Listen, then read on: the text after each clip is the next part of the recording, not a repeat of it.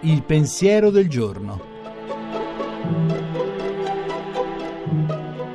In studio Davide Rondoni, poeta. A volte mi chiedono, ma la poesia, tu che sei un poeta, a cosa serve? E io rispondo, non serve a niente, non serve a niente.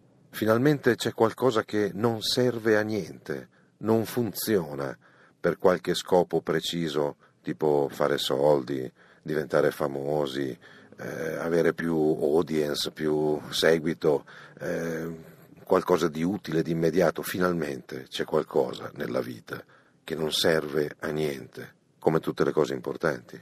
A cosa serve l'amore? A cosa serve l'amicizia? A cosa serve Dio? A cosa serve?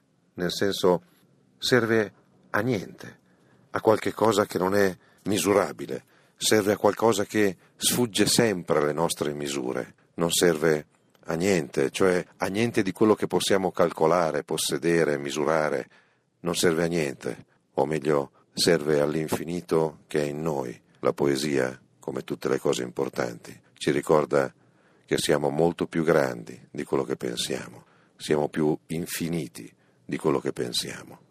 Per questo non serve a niente di finito, di misurabile, di calcolabile, per fortuna. Sì, per fortuna, la poesia non serve a niente di quello che possiamo misurare.